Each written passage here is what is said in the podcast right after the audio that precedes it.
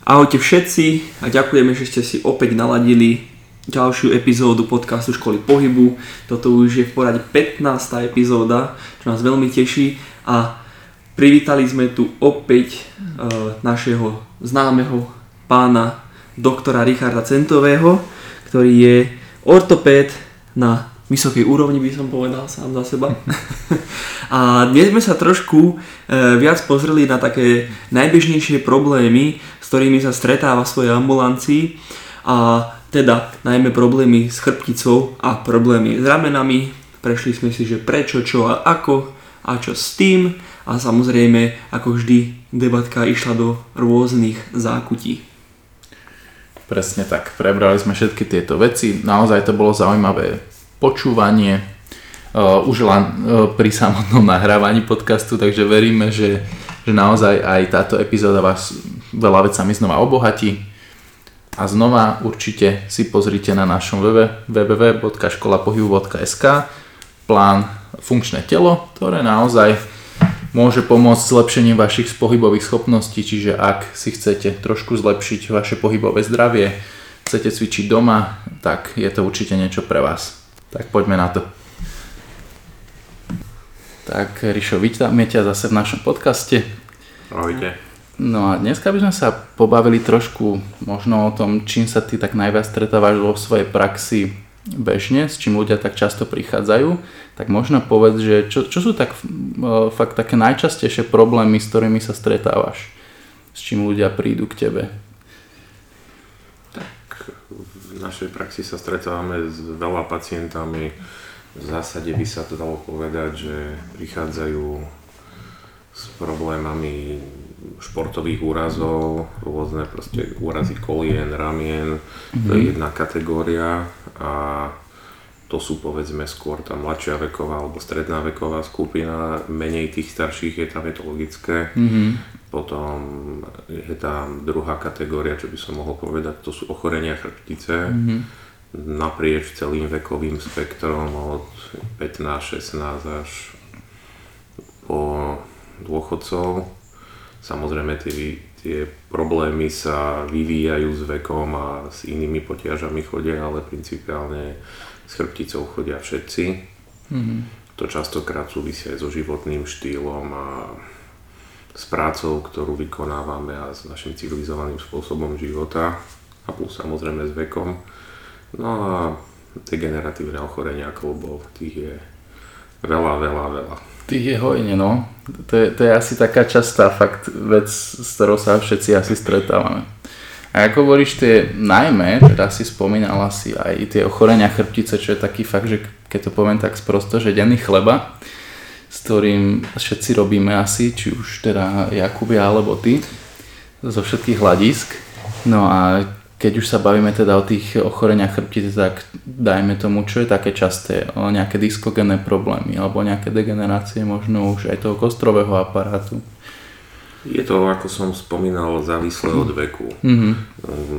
Málo ktorý 15-ročný tínejdžer príde s nejakými degeneratívnymi ochoreniami. To by mm-hmm. musel mať nejaký úraz alebo vývojovú vadu z minulosti, ktorá sa už takto podpísala, ale väčšinou, aby sme išli od tých mladších, tak chodia adolescenti veľmi často s rôznymi skoliózami mm-hmm. a Scheuermannovou chorobou, to je vývojová choroba chrbtice, je to vlastne medzi rastové choroby zaradené. Mm-hmm. A je veľa pacientov s nerozpoznanou Scheuermannovou chorobou, ktorí prídu a častokrát potom je to veľmi zaujímavé, keď prídu s rodičmi, ktorí alebo pomaly by som povedal o tom dieťati doteraz nič nevedeli mm-hmm. a alebo naopak sú premotivovaní a chcú mať z neho niečo, čo oni nikdy neboli a myslia si, že to ich dieťa to bude. Mm-hmm. Čo je potom niekedy ešte väčší problém a treba riešiť skôr rodičov ako deti, ale nie na ortopedickej ambulancii niekedy až tak. Rozumiem. A takže to je taká ako jedna skupina a veľmi veľká by som povedal, že gro je pacientov dospelých, ktorí v rôznom veku od mladších až po starších s diskogennými chronickými ťažkosťami. Mm-hmm. Častokrát to súvisí proste so sedavým zamestnaním ľudia, ktorí jazdia auto tisícky kilometrov mm-hmm. alebo sedavé zamestnanie alebo proste rôzne tieto stereotypné druhy práce častokrát to spôsobujú vodiči autobusov, taxikári alebo aj manažery, ktorí jazdia veľa a tí proste v súvislosti s tým sedavým zamestnaním majú potom potiaže s krčnou chrbticou, driekovou chrbticou. Mm, častokrát to súvisí aj s tým, že človek, ktorý inak nejako sa nehýbe, nešportuje, alebo respektíve má takú prácu, pri ktorej nemá veľa pohybu, sa rozhodne teraz, že on ide stavať dom, alebo mm. on ide niečo robiť takéto a neuvedomí si, že to jeho telo na to nie je pripravené, že doteraz nič preto nespravil a potom sa čudujú, že čo sa im zrazu stalo a tak a chcú samozrejme rýchle instantné riešenie. Mm. A, takže týchto diskogénnych problémov je strašne, strašne veľa. Mm, veľa je takých, že človek by až povedal, že keby teraz zobral náhodnú skupinu obyvateľstva, by išiel povedzme do nejakého veľkého obchodného centra, tam všetkých donútil s nejakou hrozbou a poslal všetkých na magnetickú rezonanciu alebo na CT vyšetrenie chrbtice, tak dovolím si povedať, že 70% ľudí by malo nejakú diskopatiu, mm. niečo, bez toho, že by ich vôbec muselo niekedy niečo bolieť. A toto sú potom veci, ktoré sú zavádzajúce, lebo súčasný človek chce a dožaduje sa vyšetrenia CT alebo magnetickou rezonanciou. Mm. Pomaly, kto nemá magnetickú, mal by odozvať občiansky. A Proste, znie to divno, ale je to tak. No a mm. on mi ani magneticko nespravil, iba ma vyšetril a iba lieky mi dal a iba mi kázal, že mám cvičiť. To som tam ani nemusel ísť. Takže proste, keď sa urobí magnetická, samozrejme niečo sa nájde, skoro u každého. Mm-hmm. Paradoxne u takých, ktorí z toho chcú vyzískať nejaký invalidný dôchodok, sa väčšinou nenájde nič.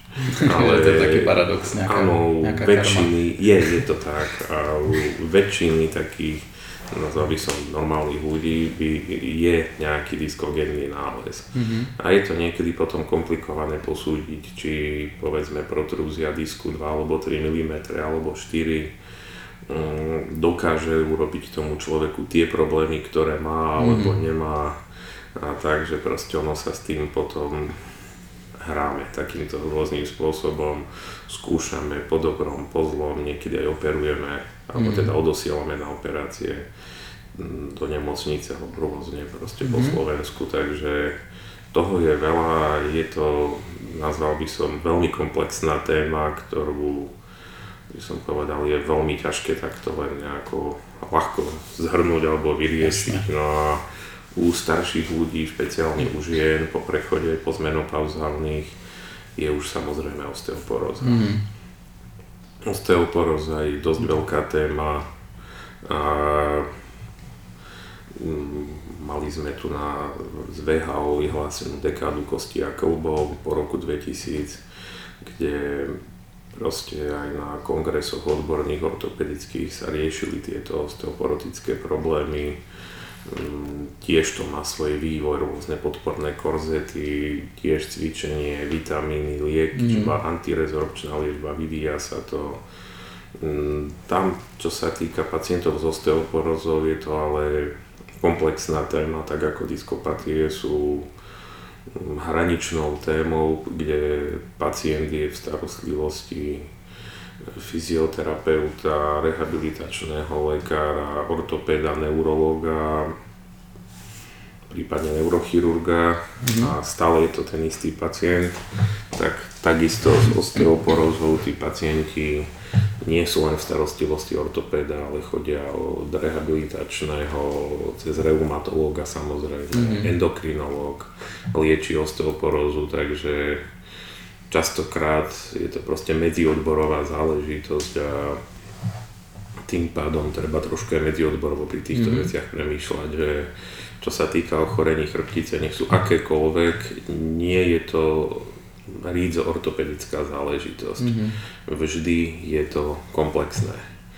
Takže veľa tých našich pacientov s diskopatiami potrebuje práve fyzioterapeuta, potrebuje práve rehabilitáciu, potrebuje cvičiť, potrebuje správne dýchať, potrebuje niečo so sebou spraviť a mm. keď to bude robiť poctivo, tak nebude navštevníkom ortopedické ambulancie. E, takisto tí pacienti s osteoporózou nie všetci sú zrovna ortopedickí, niektorí majú problémy so štítnou žľazou a skôr by mali ísť na, na endokrinológiu. Mm.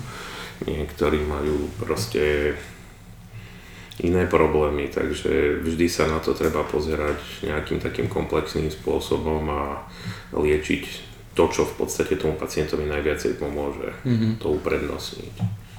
Takže čo sa týka tých chrbtíc, je veľmi komplexná téma, povedal by som, vydala by na samostatnú publikáciu. Určite áno, pretože ak hovoríš, je tam strašne veľa rôznych premenných. Hlavne, e, presne ak si povedal, často si to vyžaduje taký interdisciplinárny prístup.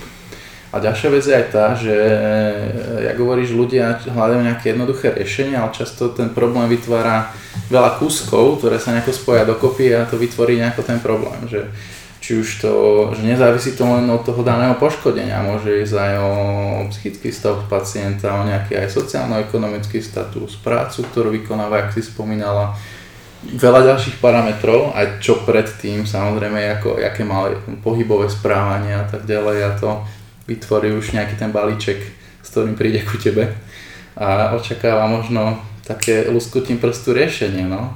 Áno. To je taký častý Je to problém. vec modernej doby, lebo súčasný človek chce fungovať a choroba je niečo, čo proste príde a zrazu mu to naruší jeho stereotyp, mm-hmm. jeho život, zrazu mu to proste rušivým spôsobom vstúpi do toho a súčasný človek nepozerá na chorobu tak, ako sa pozeralo v minulosti. Mm-hmm. V minulosti, keď niekto nachladol, bol chorý, tak proste ostal doma. Ostal doma, je chorý, neboli antibiotika, dal si nejaký lipový čaj, dal si mhm. nejaký med, citrón, studené zábaly a vyležal to. V minulosti v lekárskych príručkách sa doporučilo, že keď má niekto angínu, mal by na 3 týždne vlahnúť do postele. Mm-hmm. Dávať si obklady na hrdlo, kloktať čaj alebo, studen, alebo slanú vodu, a 3 týždňa mal byť v kľude. Kým proste to telo sa zregeneruje, imunitný systém proste spraví všetko, čo má a proste celkovo sa žilo pomalšie. Mm-hmm. V súčasnosti si dáme antibiotika, chodíme s antibiotikami do práce. Mm-hmm. A máme kopec ľudí, ktorí zatajili, že majú COVID a chodili s tým do práce mm-hmm. a mhm. kľudne ho šírili a dalo by sa povedať, ani z toho nemali zlé svedomie ani nevedeli, koho zabili. A proste tento spôsob je aj pri ochoreniach klubov a chrbtíc a tento náhľad človeka na vec. Proste tá choroba zrazu vstúpi do toho jeho života ako niečo, čo mu zrazu skomplikovalo život, čo mm. je mhm. síce logické, ale nepozerá sa na to človek tak, že ochorenie pohybového aparátu je jednak povedzme dané vekom, jednak dané nadváhou, teda buď životným štýlom, prácou a všetkým a že treba niečo s tým spraviť a potom nebudem chorý a že mhm. možno to, že sa prejavili nejaké prvé lastovičky, prvé známky toho ochorenia je možno dvihnutý prst, že urob so sebou čosi. Nie, človek proste dajte mi nejakú tabletku, urobte so mnou niečo, prípadne ma teraz aj odoperujte, mm-hmm. ale ja chcem o 2 o 3 týždne alebo už zajtra byť znovu fit a nič nespraviť preto, aby som ako znovu neochorel. Mm-hmm. Takže to je taký, ako by som povedal, prístup moderného človeka k tomuto. Moderný človek chce byť zdravý, chce fungovať, chce byť fit, chce byť proste permanentne 24 hodín denne, skvelý proste po každej stránke, mm. ale nemá až takú veľkú tendenciu niečo meniť na svojich zaužívaných zvykoch. A to je proste pri ochoreniach pohybového aparátu častokrát v hlbokom rozpore. Tak, tak ľudia to vnímajú veľmi jednoducho. A hlavne často, presne ak si povedal, si neuvedomujú ten nejaký časový element toho, že že síce sa mi teraz niečo deje, ale nestalo sa to zrazu, že sa to naozaj buduje roky a nedá sa to len tak zvrátiť. Čiže to, toto je trošku ten problém, no, čo, čo myslím, že možno už sa to trošku zlepšuje aj v tom ponímaní ľudí, že už začínajú byť takí aj aktívnejší do istej miery, aj má taký aktívnejší prístup, ale stále sa nájdú takí, ktorí očakávajú, že dajme tomu aj ku mne prídu raz dajme tomu s ochorením chrbtice, nejakým degeneratívnym a očakávajú, že budú mať zlepšenie okamžite. No ale to predsa len nie vždy také jednoduché, takže to je taký základný problém, no, s ktorým asi všetci nejako bojujeme. Určite áno, je vidieť, že veľa ľudí proste je v tomto uvedomelých, ako má proste určitý náhľad, ale tí ľudia by boli uvedomili aj pred 100 rokmi, by som povedal. Určite. Je to o tom, že oni proste chcú sa na to tak pozerať. To je hlavne o tom chcení. Mm-hmm. Na margo tejto témy, taká otázočka, ktorá by mohla pomôcť iným fyzioterapeutom a podobne, vlastne na vás obidvoch, mm-hmm. je, že keď príde takýto človek, ktorý chce instantné výsledky po probléme, teraz problémom, ktorý si budoval roky, akým štýlom odkomunikujete nejakým spôsobom, to, že ten proces bude dlhodobý a mm. aké, ako to aké, aký nejakým spôsobom ovplyvňuje ten celkovú tú dynamiku medzi vami. Ja by som povedal, že ono sa s tým človekom treba rozprávať. Je to niekedy problém, keď ďalších 15 ľudí vonku v čakárni a nájsť si na to čas a je povedzme už aj nervozita stúpa vonku a ten človek už je nervózny, lebo sme ho zobrali do 20 minút neskôr, ako bol objednaný. Mm-hmm.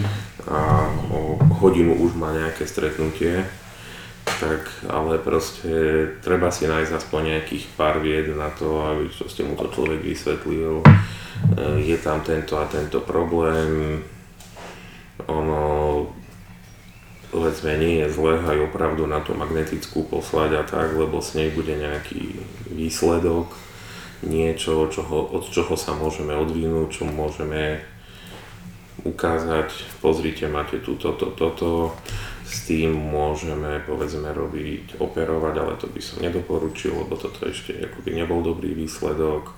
Mm-hmm. Treba mu proste nejakým skráteným spôsobom povedať, že čo to asi tak obnáša, čo asi tak by mohol pre seba spraviť, aký výsledok je od toho treba očakávať, niečo v tom zmysle, že viete čo, máte slabé brušné svalstvo, sú tam potom strihové sily, ktoré spôsobujú poškodenie platničiek, už tu máte platničku vyhreznutú nejaké 3 mm, ale našťastie je tam dosť priestranný miechový kanál, ktorý spôsobuje, že ten nerv má manevrovací priestor, kam sa môže uhnúť. A vy keď pre seba niečo spravíte, spevníte brušné svalstvo, budete trošku cvičiť, budete trochu dýchať, budete sa tým pádom lepšie cítiť, musíte proste niečo spraviť, treba to zaradiť do takého denného rituálu ako to, že ste zvyknutí umývať si zuby, to je, aspoň ja sa tak snažím väčšinou to k tomu umývaniu zubov pripomenúť, lebo umývanie zubov je to, čo si myslím, že robíme asi všetci. E, bez rozdielu, či chudobný, bohatý, muži, ženy, mladí, starí, proste súčasný človek si umýva zuby a dbáme stále lepšie a lepšie o ten svoj chrup. No a málo kto považuje, by sme považovali za normálne, keby sme si zuby neumývali Mm. Všetci si máme zuby aj na dovolenke, aj sobotu, aj nedelu, aj piatok, každý deň. No a zabere nám to nejakých pár minút, no a tak proste takisto proste treba zaradiť do toho to, že budeme niečo cvičiť alebo že budeme niečo pre seba robiť. Mm-hmm. Takže väčšinou sa im snažím povedať, že je to lepšie ako e, ničiť pečenie nejakým medikamentozným spôsobom. väčšinou, aby, sa, aby človek tú vec odľahčil, aby to nebolo ako vnímané od toho pacienta ako nejaká tragédia a tak, mm. tak e, lebo muži proste zo svojho principiálneho založenia veľmi neradi užívajú lieky. Mm. Alebo už je to zrazu niečo, že už mám, ja neviem, 50 rokov, už začínam brať lieky, už budem ich brať len vyše, vyše, už to začína, to už je vlastne prvé známky tej blížiacej sa smrti a tak. Takže skrátka mužovi to na jeho ego nerobí dobre brať lieky, takže môža skôr presvedčiť, aby išiel cvičiť, lebo nemusí brať lieky. E, žena skôr je ochotná brať lieky, lebo máva menzes, musí si dávať niečo od bolesti hlavy, niečo od bolesti brucha a tak ďalej. A takže proste ženu skôr presvedčíte na to, aby brala tie lieky. A proste je tam aj taká zaujímavá reakcia, keď človek povie, že viete čo, tuto vám napíšem lieky, ale to zbytočne neberte. Pečeň sa dá trápiť aj príjemnejším spôsobom ako zrovna tabletkami.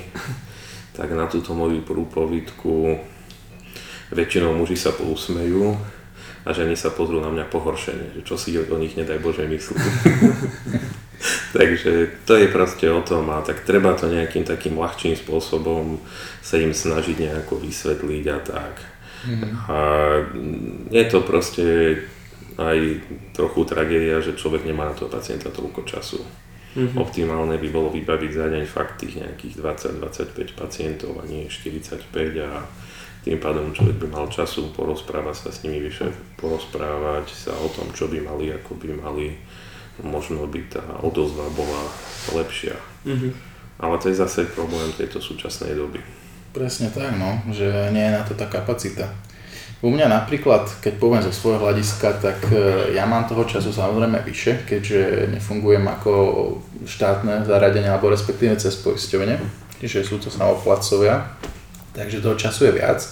A snažím sa tých ľudí nejakým spôsobom edukovať, že keď už prídu teraz s nejakým problémom, tak e, presne, ako Ríšo spomínal, snažím sa im nejakým spôsobom vysvetliť, že že kde daný problém je, čoho sa týka, ako napríklad vzniká, že sa to ne, nestalo zrazu.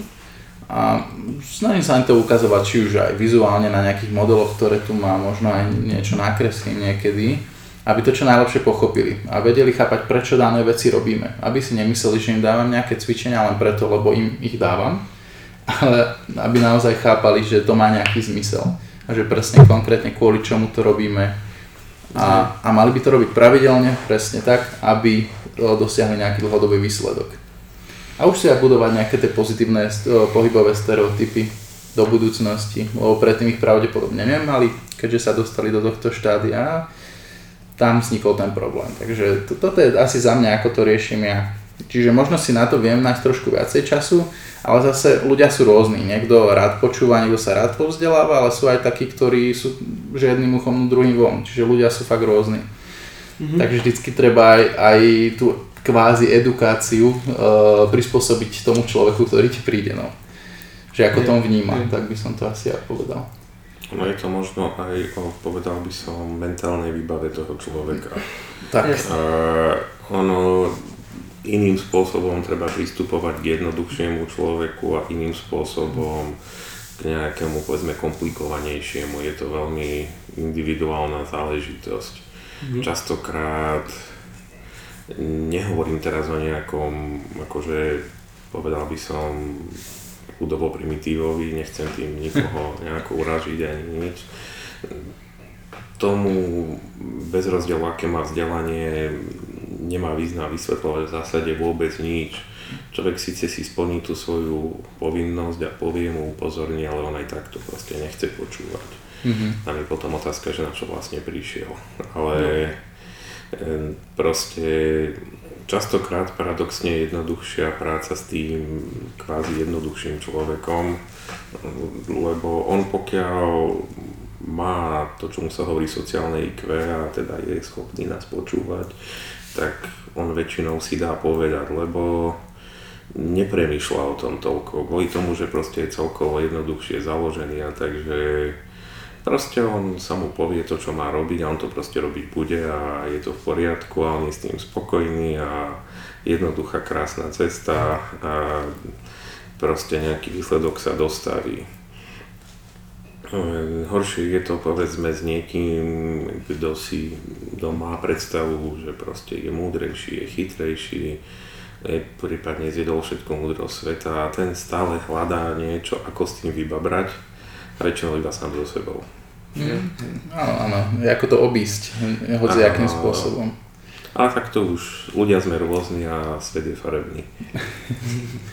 Presne tak, ako hovoríš, ľudia sú rôzni. A preto musíme aj rôzne k ním pristupovať. Samozrejme.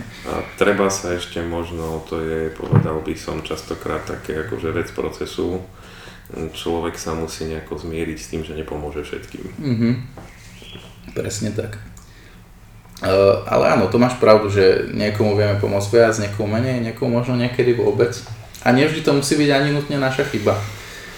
No. Netvrdím, niekedy možno áno, samozrejme, ale nie vždy to tak je. Pretože, ak hovoríš, problémy môžu byť veľmi rôzne, multidisciplinárne a niekto, kto si myslí napríklad, že má problém nejaký naozaj funkčný v ramene, príklad, ale reálne sú problémy úplne iné, dajme tomu nejakého psychického charakteru a vytvára si nejakým spôsobom nejaký diskomfort a tie bolesti trošku iným spôsobom, tak tam už ťažko pomôžeš nejako odborne a je dobre to odporučiť. Len to je zase to, že takíto ľudia často majú s tým problém si to nejako priznať, že je tam takýto problém a naozaj to začať riešiť. Aj keď to nikdy ani ja napríklad nejako nemyslím zle, snažím sa im to nejako vysvetliť, ale stáva sa, že, že to nechcú prijať nejakým spôsobom, že je to nejaký viac taký psychosomatický problém možno. Ochorenia chrbtice, špeciálne krčné a hrudné sú Najmä, no. hodne by som povedal, previazané s psychikou človeka mm-hmm. a mhm.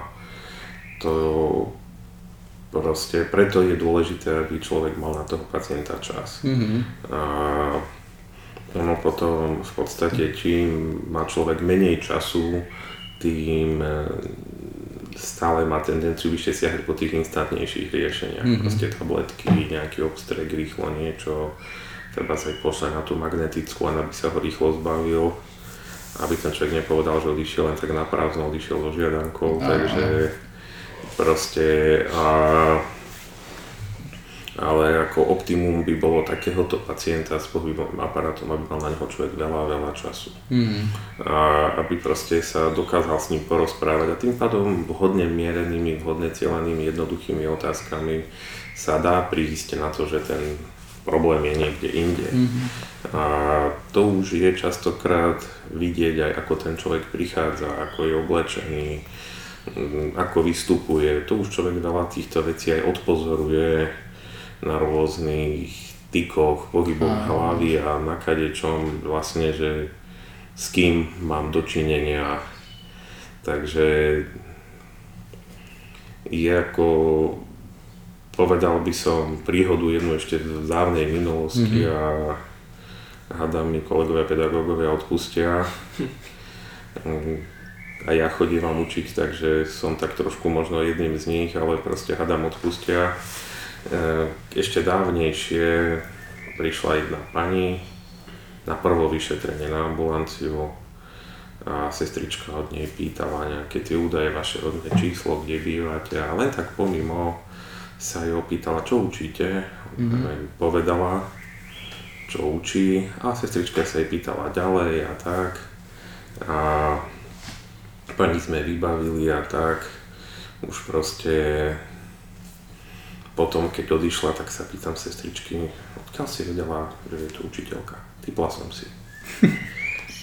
proste, takže to už je o tom, hovorím, kolegovia nám odpustia, No a veľa týchto vecí je, je psychicky podmienených. Ono, tam potom treba sa pýtať, ako je to so žalúdkom, ako je to s trávením a proste rôzne vienenými, vhodne mienenými otázkami mm. alebo vhodne mierenými otázkami sa dá veľa toho dosiahnuť a podľa toho je potom aj samotná tá liečba. Mm-hmm. V takýchto prípadoch veľmi zázračným liekom magnézium. tak áno, určite to vie pomôcť. Samozrejme jemne ukludní, lepší spánok, No to spolu všetko trošku Jednoznačne, to sú veci, ktoré sú častokrát začarovaný kruh. Mm-hmm. Um, civilizovaný spôsob života, sedavé zamestnanie, veľa telefónov, veľa stresu, plus Mhm. samozrejme nejaké problémy doma, v rodine, rodičia, deti, partneri. To všetko vedie k nejakému permanentnému potlačenému stresu. Samozrejme práci sa snažíme nie veľmi ho prenašať na tých ostatných, niekedy sa to darí viacej, niekedy menej ale človek musí nejako fungovať, takže proste to v sebe potláča, nemôže to dostať len tak zo seba, niekoho len tak zbiť, aby sa ukludnil, tak proste ako potláča toto potom samozrejme vedie k napätiu, to vedie potom k tuhnutiu šie, je to Mhm. praveká reakcia zdedená po Mhm. zvieratách. A kde proste vždy dravec ide tomu druhému zvieraťu po krku, je to logické. Z Mhm. toho aj pri tom strese, pri tej pravekej reakcii, ktorá sa v nás budí, tu hneší a to potom samozrejme spôsobí blokové postavenie krčenej chrbtice hrudnej. To potom zase spôsobí ťažkosti s dýchaním.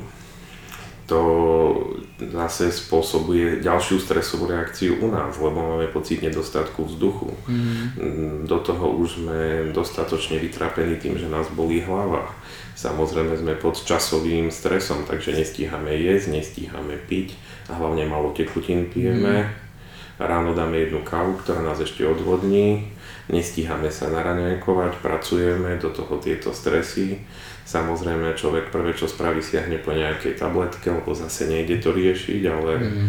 siahne po nejakej tabletke, tá potom ešte zhorší žalúdok, ktorý už aj tak má zvýšenú produkciu kyseliny, lebo stres. Mm. To potom vedie k návšteve gastroenterológa, ktorý dá zase nejaké lieky na to a stále sa nerieši problém.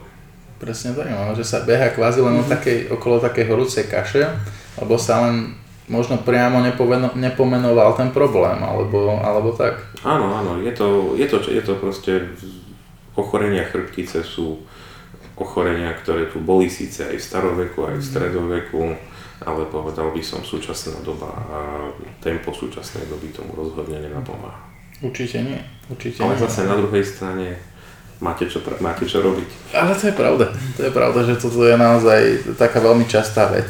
Uh, ale zase toto sú veci, ktoré sa dajú celkom dobre modulovať, keďže ja pracujem veľa s tým dýchaním a s nejakými takýmito pohybovými stereotypmi, tak dá sa s tým celkom dobre zapracovať, keď človeka naučíš trošku optimálnejšie dýchať, či už biomechanicky alebo biologicky, že nejaká kadencia, alebo to, jak by to malo vyzerať, že nech to nie je len nejaký horný hrudný typ dýchania, nech nehyperventiluje a tak tak vieme často možno smeriť aj trošku tie psychické symptómy. Však je to také fakt, že prepojené veľmi. Čiže dá sa s tým dobre pracovať, len ešte to sem tak trošku prichádza, no. Ale už, už myslím, že je to lepšie, než to bývalo predtým. Chvala Pánu Bohu. Presne tak. No ale keď už sa bavíme o tých ochoreniach chrbtice, tak tuto Jakub má tiež morbus Sherman. V podstate, ešte ty si mu ho diagnostikoval, ak sa, ak sa nemýlim. Môže byť. Správne, tak. A to je presne, len tomu poviem, že potom môžeš povedať ty, že, že taktiež už o tom nevedel a už mal dlhšiu dobu nejaké problémy, ale tiež nejaké ťažšie životné obdobie a tak to trošku tak viac naštartovalo a vtedy naozaj prišiel taký spád a nevedeli sme, čo sa deje. Ale už sa to tam budovalo roky, ale taktiež to vyžadovalo veľmi potom dlhodobú prácu na tom, aby sa to dalo dokopy. No. No. Do formy, akej si v podstate dnes. No. Hej no. Tiež som vôbec netušil, ako keď som, keď som bol vtedy na návšteve, Mhm. tak som uh, bol taký až vykúkaný. Že čo? Že však ja som zdravý, veď kde je problém. Lebo dovtedy, keby, keby sa nestalo to, čo sa stalo, tak by som samozrejme netušil presne, ako bolo povedané, že, že ľudia vôbec netušia, dokým reálne sa niečo nestane. A Mhm.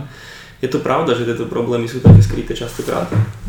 Možno potom prichádza taká otázka, že ako to môže človek zistiť skôr, než problém nastane. Mhm.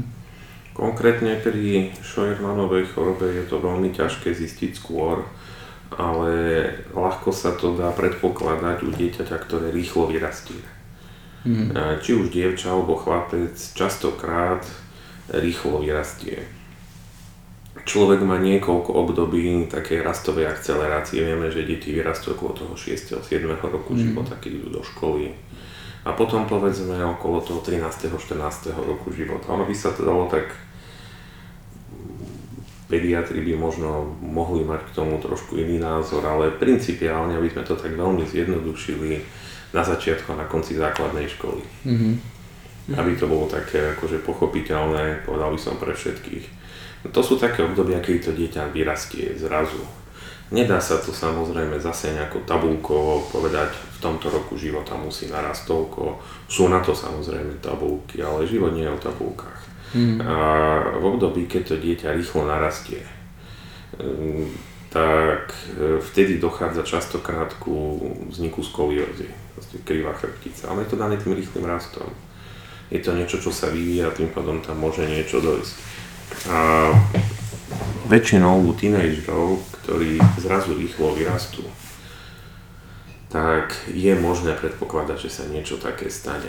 Lebo pod vplyvom rastových hormónov to telo vyrastie do výšky. Mm. Ale samozrejme to svalstvo na to ešte nie je pripravené mm-hmm. a ani nemôže byť svalstvo tak vypracované, ako majú dospelí, lebo zase by to telo nepustilo. A akýkoľvek centimetr rastu by bol spojený s neuveriteľnými bolestiami. Mm. Takže ono to svalstvo je logické, že trošku zaostáva v tom raste a preto tie deti sú také pokiaľ sú štíhle, tak sú skôr také rukaté, nohaté, kostnaté proste. Mm. A tí, povedzme, 8 alebo prváci na strednej, 7 na základnej a tak, tak sú takí ako rodičia, prídu častokrát, že sa im hrbí a podobne. Nechápem odkiaľ veľa rodičov berie tú predstavu, že tie deti sa im udôpovedané hrbia kvôli tomu, že by to bolo nejaké moderné ja si ako častokrát vypočujem, ja ho aj buchnem po chrbate, ja ho aj napomíne, napomínam, aby sa vystrel. Mm-hmm. Ale ako proste tam platí to príslovie ľudové, že zabudol bol, že telaťom bol, proste oni keď boli v ich veku robili to isté. Mm-hmm. A nemyslím, že by ktorékoľvek dieťa sa hrbilo preto, lebo sa hrbí aj Fero, Jožo, Mišo, aj Anča. Proste to dieťa to proste nerieši. On má iné starosti, ktoré ho zaujímajú a iné problémy a nie je to, že by niekto naschval stál nejako krivo alebo tak. To si ani akože neviem celkom predstaviť, to by to dieťa muselo mať asi nejaký veľmi ťažký psychický problém. Mm. A, ale, pres, ale v tom čase najčastejšie vzniká tá Scheuermannová choroba, keď to telo zrazu rýchlo vyrastie, tie kosti sú pod vplyvom tých rastových hormónov proste vyšvihnuté do výšky, tá chrbtica vyšvihnutá do výšky, ale ten cievný systém, to svalstvo nie je na to ešte pripravené a začína sa tá chrbtica klátiť a hlavne tie stavce nemajú ešte dostatočnú výživu. Mm-hmm. No, by som to tak jednoducho prirovnal k tomu, ako keby sme postavili sídlisko, ale ešte sú tam nepostavené potraviny. Alebo proste je tam iba jedna prístupová cesta do toho sídliska, je to sídlisko, kde bude bývať 20 tisíc ľudí alebo 10 tisíc ľudí, teraz mm. ich do tých bytov nasťahujeme, ale ide tam jedna obyčajná cesta, no tak je samozrejme, že tam budú vznikať kolóny. Mm-hmm. Takže je to niečo podobné a takže ono, ten cievný systém ešte nestačí. Tých problémov, prečo môže vzniknúť morbus Scheuermann je viacej. Ja to teraz veľmi, veľmi zjednodušujem, aby to bolo, nazval by som, širšie pochopiteľné. Mm-hmm. Dojde skrátka ku konfliktu medzi tým, že to telo vyrastlo a tým cievným zásobením, e, tým, čo je schopné svalstvo udržať z rôznych dôvodov, hormonálnych, takých, onakých. Takže hovorím, je to trošku komplexnejšie, ako to opisujem, ale kvôli jednoduchšiemu pochopeniu. Jasne. No a dojde k tomu, že medzistavcové platničky, ktoré sú relatívne tuhé, tvrdé, väzivové, nevyžadujúce až toľku výživu ako mm-hmm. to ostatné, tak tie sú relatívne pevnejšie a sú schopné sa zatlačiť do tých tiel stavcov a poškodiť ich. Mm-hmm. A to je mhm. vlastne podstata Scheuermannovej choroby. Mm-hmm. Ono samozrejme to cievné zásobenie postupne je normálne, postupne to telo vykompenzuje ten problém, ale už tam niečo sa stalo. Ono to v tom detskom veku ani nemusí nejako byť niečo, čo by bolelo. dieťa vôbec nemusí mať bolesti chrbtice. Mm-hmm. Ale proste keď rodič spozoruje, že to dieťa skrátka zrazu vyrastlo, plus tieto veci častokrát bývajú v rodine, že aj otec a obidvaja stríkovia vyrastli za 20 cm za prázdniny, je veľký predpoklad, že aj to dieťa tak bude, no tak treba sa snažiť, aby to dieťa jedlo ryby, orechy, aby malo dostatok pohybu, a pokiaľ máme nejaký ten pocit, že sa niečo tam deje, že povedzme treba má bolesti, alebo treba opravdu sa začne trošku nejako hrbiť alebo tak, no tak potom treba to nie povedať, on je taký, on sa hrbí a napomínať ho a nejakým spôsobom ho za to trestať alebo podobne. Hovorím, žiadne dieťa nestojí krivo na schvál. Mm-hmm. Tak treba ísť s ním k doktorovi a proste veď sú aj rôzne preventívne prehliadky mm-hmm. kvôli tomu a pediatri častokrát aj zbytočne, ale proste posielajú tých pacientov.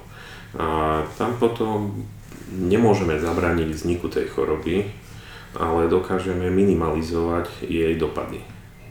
Mm-hmm. A nie vždy a nie u každého, ale hodne to dokážeme proste ovplyvniť tým, že proste správne dýchanie, správne cvičenie, posilnenie správnych svalových skupín spôsobí, že tá chrbtica ostane v nejakom kompenzovanom stave, mm, správna výživa, viesť to, čo by sme mali na to a tak. Mm. Takže dokáže ovplyvniť tieto veci. Mm. Ale častokrát je to niečo, čo unikne nepozorovanie Proste dieťa treba aj chodí na nejaký fotbal, na nejaký šport, no proste vyrastie, bolesti nemá, proste aj tým najlepším rodičom to môže uniknúť. A netreba si to hneď brať za vinu, že my sme nejako pochybili, nie, ako hmm. každý normálny rodič sa stará o svoje dieťa a nechce yes. pochybiť, ale proste unikne to a lebo častokrát je to asymptomatické. A mhm. prijaví sa to práve až v dospelosti, kedy to svalstvo už celé to telo stráca tú svoju elasticitu. Ono, elasticita 17-18 ročného človeka je iná ako elasticita 40 Nie je to o tom, že by ten 40 bol nejaký opotrebovaný. Práve, že kosti u muža sú okolo tej 40 najpevnejšie za celý jeho život. Sú pevnejšie ako u toho 20 ročného a to svalstvo má tiež svoju pevnosť. Mm-hmm. A povedzme úder pesťou alebo švih toho 40 môže mať inú silu ako toho 20 Ale tá elasticita už tam nie je, lebo telo sa vyvíja. A práve vtedy, tým, že to telo už nie je také elastické, že postupne stráca tú svoju elasticitu, tak tá poddajnosť trošku klesa a začínajú sa tie problémy prejavovať práve tým. Takže preto sa to častokrát prejaví v dospelosti. Je to dané jednak týmto, a jednak tým, že ten človek zrazu začne kde si pracovať, začne vyššie jazdiť autom, tým pádom proste ochabne brušné svalstvo, predsunuté držanie hlavy a tak. A to, čo tam bolo kde si, čo si nejaké naznačené, sa začne prejavovať viacej.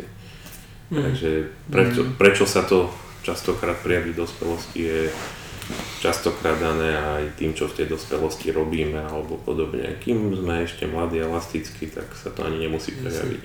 Mm-hmm. Moja, moja skúsenosť s týmto je taká, že ja som aj mal, akože retrospektívne potom som to všetko pospájal, tak som mal príznaky. Mm-hmm. Celé, no nie že celé svoje detstvo, ale tak v rámci toho dospievania.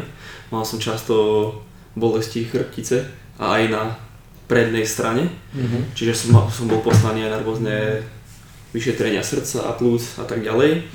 A zistilo sa až veľmi neskoro, že som vlastne hyperkyfotický v tej hrudnej chrbtici.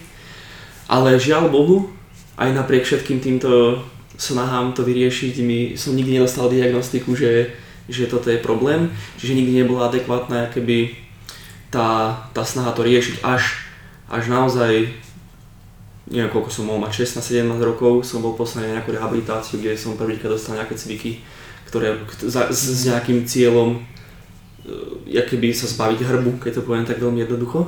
Ale vlastne takúto diagnostiku, že nejaký Morbus Sherman som dostal až pri návšteve, žiaľ Bohu.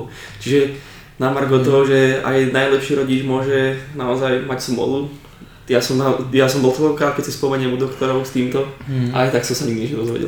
Ono je to častokrát aj o tom, že v zásade tá diagnostika hovoríme niekedy komplikovanejšia a každý ten lekár sa snaží najprv odhaliť asi niečo také závažnejšie. A proste mm, povedať rodičovi, a to je to, že vám rýchlo vyrástol, to je z rastu alebo podobne, to je také komplikované, alebo to potom ten rodič vníma, že ho odbil.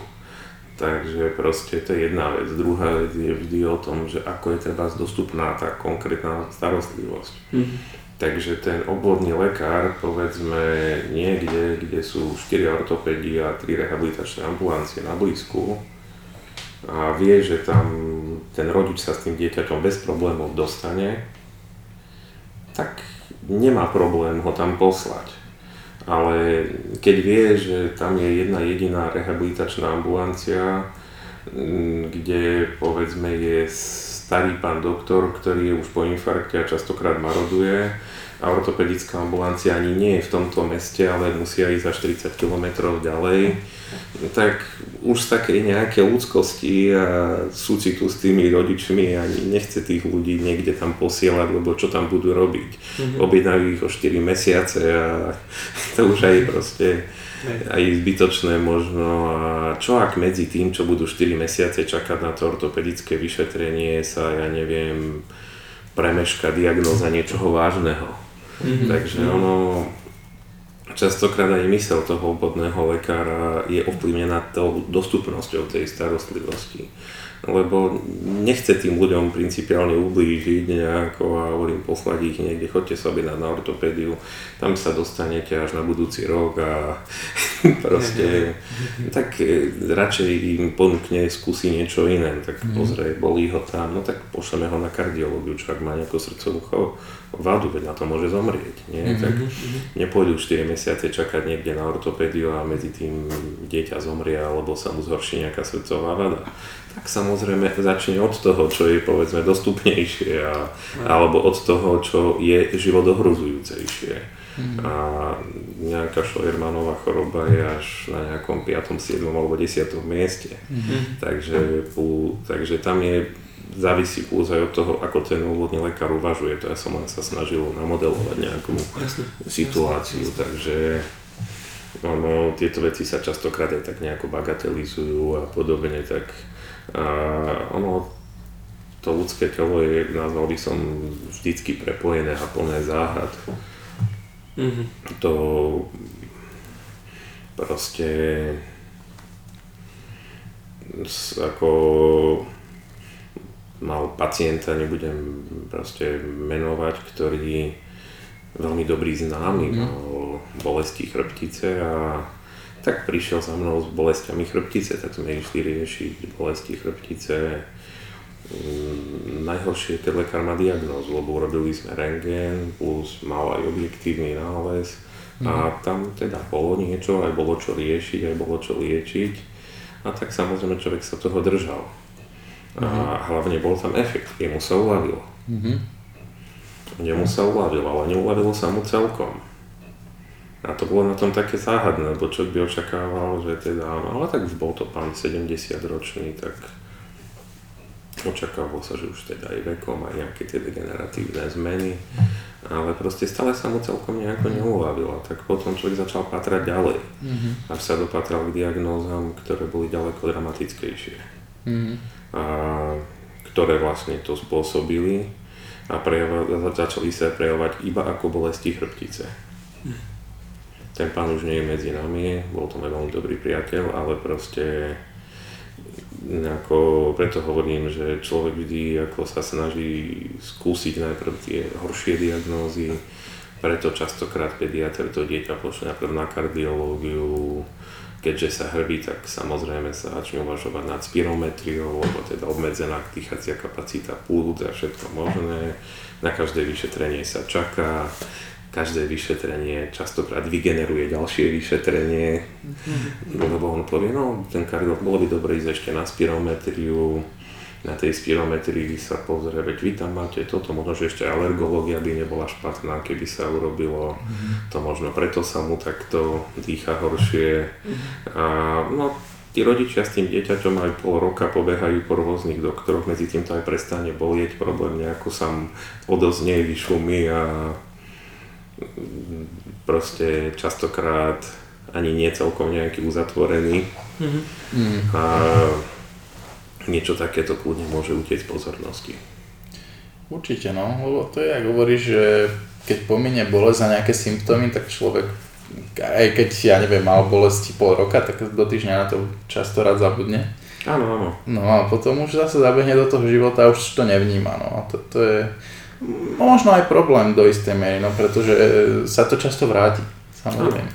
Často sa to vráti, ozve sa to a tento kolobek sa nejakým spôsobom opakuje, až dokedy sa to nezačne riešiť nejako komplexnejšie a dlhodobejšie.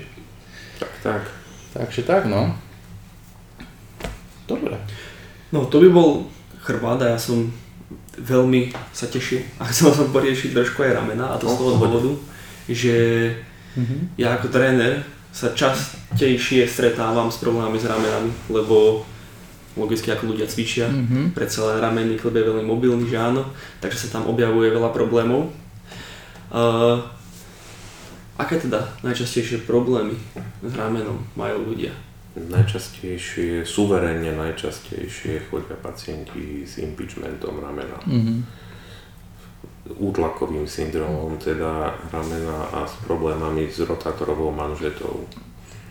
Mm, možno trošku pre laickú verejnosť nejako tak ozrejme, že čo to vlastne znamená. Mm-hmm. Jedná sa o skupinu svalov, ktoré robia rotačné pohyby ramena, teda všetky tieto čivé pohyby nie zdvihnúť hore-dole, ale rôzne tie za chrbát a za hlavu a pred seba. A častokrát dochádza v oblasti medzi hlavicou ramenného klbu a klbom, ktorý je medzi kľúčnou kosťou a lopatkou k tomu, že tam dochádza k pridrhávaniu, priškrcovaniu týchto svalov, ktoré sú zodpovedné za tieto rotácie a tie sa poškodzujú. Častokrát je to niečo, čo tiež funguje roky, postupne a rôznymi menšími bolestiami ramena a tie sa častokrát potom stupňujú, častokrát tie svaly sa časom začínajú trhať, najprv sa natrhávajú, je to spojené s bolestiami, ale nie vždy. Veľmi veľa poškodení týchto rotátorov je asymptomatických, takže pacient príde už s problémom, ktorý je hodne rozvinutý a doteraz ani problémy nemusel mať. Alebo respektíve ich pripisoval niečomu inému. Takže týchto problémov s rotátorovými manžetami a vôbec týchto ako impeachment syndromov ramena je veľmi, veľmi veľa. Je to u ramena, aby som povedal, suverénne diagnóza, ktorá vedie Priam by som dokonca povedal, keďže v minulosti sa ramená riešili hlavne rôznymi obstrekmi, magnéziom a kadečím, že človek má doslova až pocit, že je epidémia impeachment syndromu. Mm-hmm.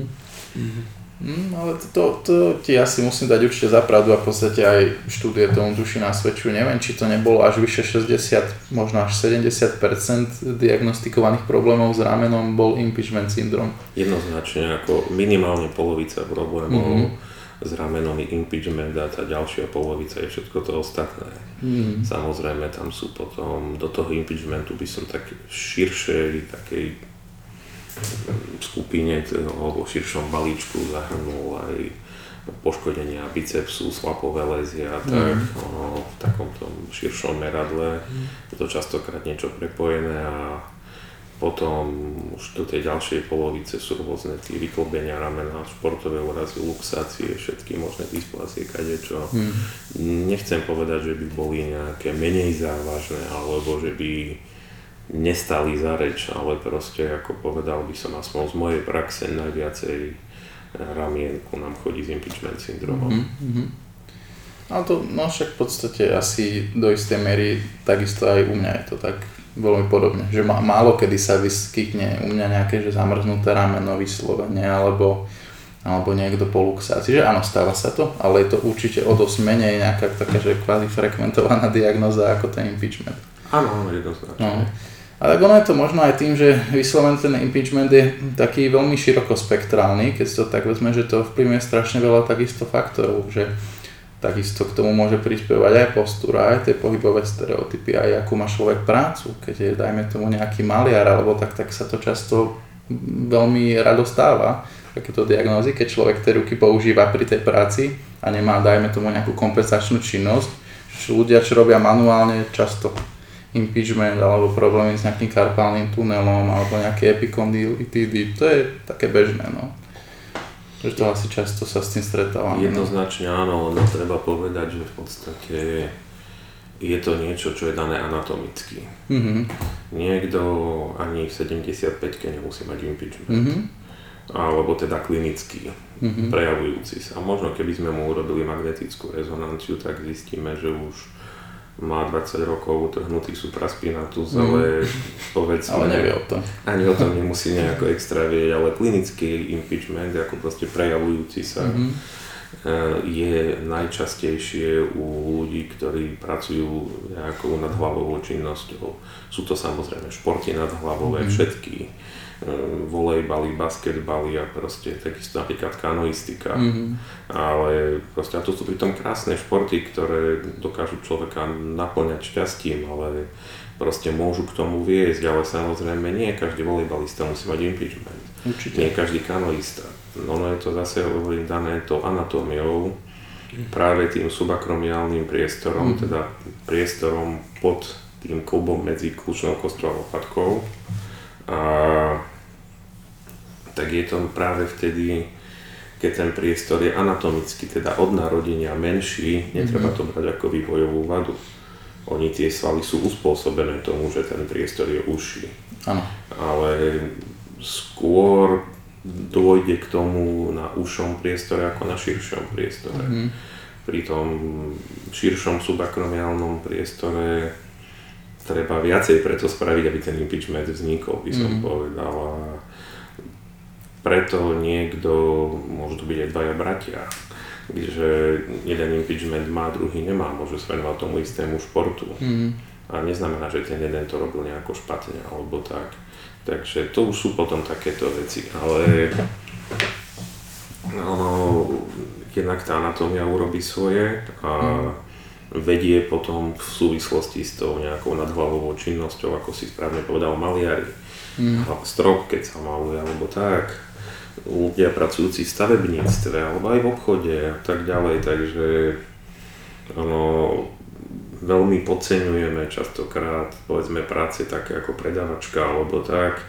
Oni v tých potravinách niekde stačí keď každý deň sa ona namýka s krabicami s banánmi a pomarančami a s mhm. jablkami, veď to má svoje kila. Áno, dokladajú tovar. Dokladajú tovar a tak, a takže častokrát aj rôzne takéto činnosti mm. vedú k tomu, že proste to rameno je svojím spôsobom preťažené a dochádza k tomu, že v tom subakromiálnom priestore to svalstvo e, sa zadrháva, pridrháva, mm. dochádza potom k poškodeniam toho svalu. Častokrát tam vznikajú kalcifikáty, to je zase mm. tiež dané metabolizmom toho človeka. Tie kalcifikáty vedú častokrát k akutným problémom. Veľmi nedávno som mal pacienta okolnosti kamaráta, ktorý nemal doteraz žiadne problémy s ramenom. Mm-hmm. Hrával tiež predtým nejaký volejbal alebo niečo také, vysoký chalan. A teraz proste prišiel zrazu s akutnými problémami s ramenom a mal dosť veľké kalcifikácie mm-hmm. v úponoch svalu. A tie častokrát dokážu robiť úplne agonizujúce bolesti. To je bolesti pripomínajúce svojou intenzitou ročníkový záchvat. To sú jedny z najhorších bolestí. Mm-hmm. A proste tieto veci sa môžu častokrát aj takto akutne prejaviť. Ale veľa chodí pacientov, ktorí už sú povedzme okolo tej 50 alebo po 50 ktorí kedysi športovali, kedysi mm-hmm. niečo robili a aj mali problémy s ramenom, ktoré ovšem ustúpili, povedzme, oženili sa, vydali sa, mali deti, rodinu, e, ten šport už povedzme nerobili, ale už vtedy došlo v tom mladšom veku k nejakému poškodeniu tých rotátorov a oni postupne za tých 20-25 rokov, čo uplynulo, sa postupne degenerovali, trhali a tak. Mm. A oni potom prídu okolo tej 50 55 zrazu s problémami s ramenom, kde už je častokrát dosť pokročilý nález. A tam je potom problém, lebo ten človek ešte sa necíti byť do starého železa, ako sa hovorí, mm. ale už má dosť veľký problém, ktorý je niekedy ťažko riešiť. Mm. No, to, to, je, to je pravda. To je pravda, ako hovorí, že, že často je už aj neskoro. Len ono niekedy je ťažko povedať, že, že ako sa tomu dá predchádzať. Akože u mňa osobne môžem si ja skontrolovať nejaké rozsahy pohyblivosti, že či je to rameno, má tú opti- pohyblivosť optimálnu a možno trošku usúdiť, že OK, či je tam tendencia k nejakému takémuto problému. A zase málo kto ti príde len tak preventívne, predsa len a to je to, to je to, že každý máme inú tú anatómiu, predsa len ako hovoríš, trošku máme každý nejako inak stánu, aj tú posturu hrudný kôž a tak inak chodíme. Napríklad keď spomínaš aj ten subakromiálny priestor, tak predsa len aj ten akromion môže mať rôzne prezentácie, môže byť však rovný, viac zahnutý alebo úplne hákový, to sú takí nešťastníci, čo majú k tomu predispozíciu. Takže je, je to taká zaujímavá téma, s ktorou sa dá určite hrať, ale ťažko tomu úplne 100% predísť bez nejakej predošlej diagnostiky a tak sledovania. Povedal by som, že ono je to hodne o takých možno preventívnych vyšetreniach. Mm, ono, pokiaľ človek má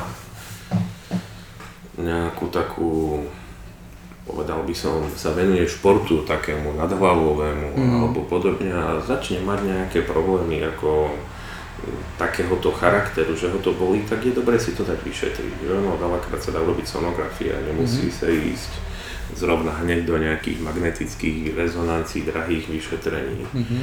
Mm, veľakrát povedal by som skúsený sonografista, ktorý sa týmto zapodieva, dokáže sonograficky je to neškodná metóda, ktorú mm. môžeme robiť kľudne, opakovane, viackrát u toho istého človeka, bez toho, že by mal nejakú radiačnú záťaž, ako pri snímkovaní mm. a, pri CT a takto. Takže dobrou sonografiou, pekne spravenou, súčasné prístroje sú veľmi dobré, aj drahé, tak proste skúsený sonografista dokáže veľa takýchto vecí odhaliť. Tam je to potom už na tých športových kluboch, ktoré by mali týchto ľudí posielať mm-hmm. a na takéto vyšetrenia. Pokiaľ mám volejbalistu alebo kamelistu, ktorý má nejaký problém, no tak ho samozrejme pošlem, veď ono zase treba povedať, že už sa to aj deje. Oni už hodne tých klubov sa venuje týmto svojim zverencom mm. alebo členom a posiela ich na vyšetrenia, takže u tých športovcov už tá diagnostika je postupne lepšia. A samozrejme trochu iná je situácia v nejakých tých, nazval by som to horských ligách, ale povedal by som, zlepšuje sa to. Mm-hmm. Horšie je to, nazval by som také tej bežnej populácie, tam už ale zase záleží to od tých rôznych problémov toho konkrétneho človeka. Niekto nechce proste zbytočne chodiť po doktoroch s každou hlúposťou, proste to prejde. Mm. A ono to potom vedie k tomu, že niekedy opravdu príde človek mm, len preto, že je vystrašený s nejakou úplnou banalitou a človek má veľký problém vôbec presvedčiť, že áno, toto je ako fakt to neriešte až tak, alebo treba trošku niečo iba zmeniť. Mm. A niekto, kto proste naopak nechcel zbytočne obťažovať, nechcel chodiť po doktoroch, potom príde už s niečím, čo je úplne už akože hroznom a zanedbanom stave. Ale to je asi pri všetkých diagnózach. Čo sa týka impeachmentov, proste je toho veľa. Mm-hmm. Ale to, že je toho veľa, nemyslím, že by znamenalo, že toho veľa nebolo aj v minulosti. Ale je to podľa mňa známka toho, že sa to začína lepšie diagnostikovať a na jednej strane nám to spôsobuje vyššie práce, v minulosti na našom pracovisku menovať nebudem, sme robili sem tam jednu artroskopiu ramena. Mm-hmm. V súčasnosti artroskopie ramien predstavujú minimálne tretinu našich výkonov mm-hmm. a príbuda to. Takže proste, to myslím, že je vec, ktorú by asi všetky pracoviska bez rozdielu štátne alebo privátne vedeli dokladať, že to asi takto nejako podobne je. Takže ono to neznamená len, že by zrazu prišla nejaká epidémia impeachmentu, to nie je nejaká infekcia, ale to, že o tom sa bavíme a to, že môžeme takto označiť, je podľa mňa aj vďaka tej diagnostike. Mm-hmm. Určite, tak predsa len posúva sa aj technológia, aj možnosti liečby, možnosti diagnostiky, čiže určite to zohráva veľkú rolu predsa v minulosti a ako hovoríš, ľudia boli možno to trošku takí iní, že aj veľa vecí, a že takto prebolí, to prestane, tak. alebo prestali tú činnosť vyslovene robiť. Že tak už nehrám volejbal, alebo už, už nekopiem v záhradke niečo a zrazu to prejde, lebo už to neiritujem. Tak a teraz už to je možno trošku iné aj to mentalitou, aj, aj tými technológiami, tak to ide trošku do popredia. Ale ľudia sme stále predsa len, takže to tu bolo, to tu bude, no. On je to dané aj trošku sa, ako by som povedal, zvyšujúcim sa vekom ľudskej populácie. Mm-hmm. A takouto nazval by som náročnosťou našou na ten život. V minulosti predsa len ten človek, keď sa povedzme oženil, tak sa už povedzme 18-20 rokoch vydával, ženil.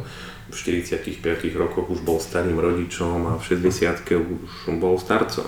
Mm-hmm. A keď dožil 70 tak to už bol proste kmeď. Okay. A proste ono to telo tak nejako aj pri tej práci a všetkom tak asi nejako vydržalo a proste už to ľudia tak brali, že už mám toľko rokov, už mám hen toľko rokov, už ma niečo musí bolieť. Proste ináč sa na to pozerali. V súčasnosti proste chceme byť stále fit do vysokého veku a pozeráme sa na starnutie ani nie ako nejaký proste proces, ktorý musí byť a je nezvratný a tie bolesti pomaly musia prichádzať, lebo veď mám nejaký vek, ale mm chceme zomrieť čo najneskôr, chceme čo najdlhšie žiť a hlavne chceme žiť čo najkvalitnejšie. Mm-hmm. Bez rozdielu, koľko sa absolútne dožijeme, ale proste chceme žiť takým čo najvyšším štandardom a tým pádom sa o seba vyššie a vyššie začíname starať a tým pádom odhalujeme vyššie chorôb, tak. ktoré boli v minulosti častokrát nerozpoznané. A jedno práve si myslím, že impeachment je typickým príkladom takéhoto čohosi. Mm-hmm. Je to taký začarovaný kolotoč. Je, je, ono aj nie vždy operácia toho impeachmentu musí pomôcť. Mm. Takže ono je v tomto niekedy aj, by som povedal zase o vysvetlení, že nie každý je stávaný na každý šport. Tak, presne. Takže možno časom príde k nejakému obdobiu takej nejakej kvázi preventívnej diagnostiky, kde sa povie, že treba toto dieťa je vhodnejšie na ten šport alebo na henten alebo tak, mm. ale viem, viem si predstaviť, že by to mohlo mať aj svoje úskaly, alebo povedzme všetci kamarádi toho chalana budú kanoisti a on chce byť tiež a treba niekto povie, ty na to nemáš danosti anatomické, ty tam nepôjdeš. Mm-hmm možno, že vyvoláme u toho dieťaťa ďaleko väčší problém, ako keď opravdu na tú kanoistiku išiel, mm. ale venoval sa aj, dajme tomu, rekreačne. Presne tak, no, že to je, to je taká samotná téma o sebe, že, že, že ako by to bolo predsa len. Dobre teda, no však prebrali sme aj tie ramená mm-hmm. a podľa mňa už asi aj sme prebrali toho celkom dosť, mm-hmm. bolo to celkom vyživná debata, už v podstate sme sa hodinou celkom, a ušlo to ako nič, samozrejme, ako vždy. Takže za mňa asi to môžeme pomaličky tak. ukončiť. Ešte. Tak sme veľmi radi, že si znova prijal naše pozvanie a že si znova trošku priblížil našim poslucháčom nejaké veci vo svojej praxe, vo svojho života. Bolo tá výživná debata, takže ešte raz ďakujeme. Ďakujeme. Ja ďakujem. A ešte príjemný zvyšok dňa. Ďakujem, ďakujem. Aj poslucháčom. ďakujem. A dobrú chuť k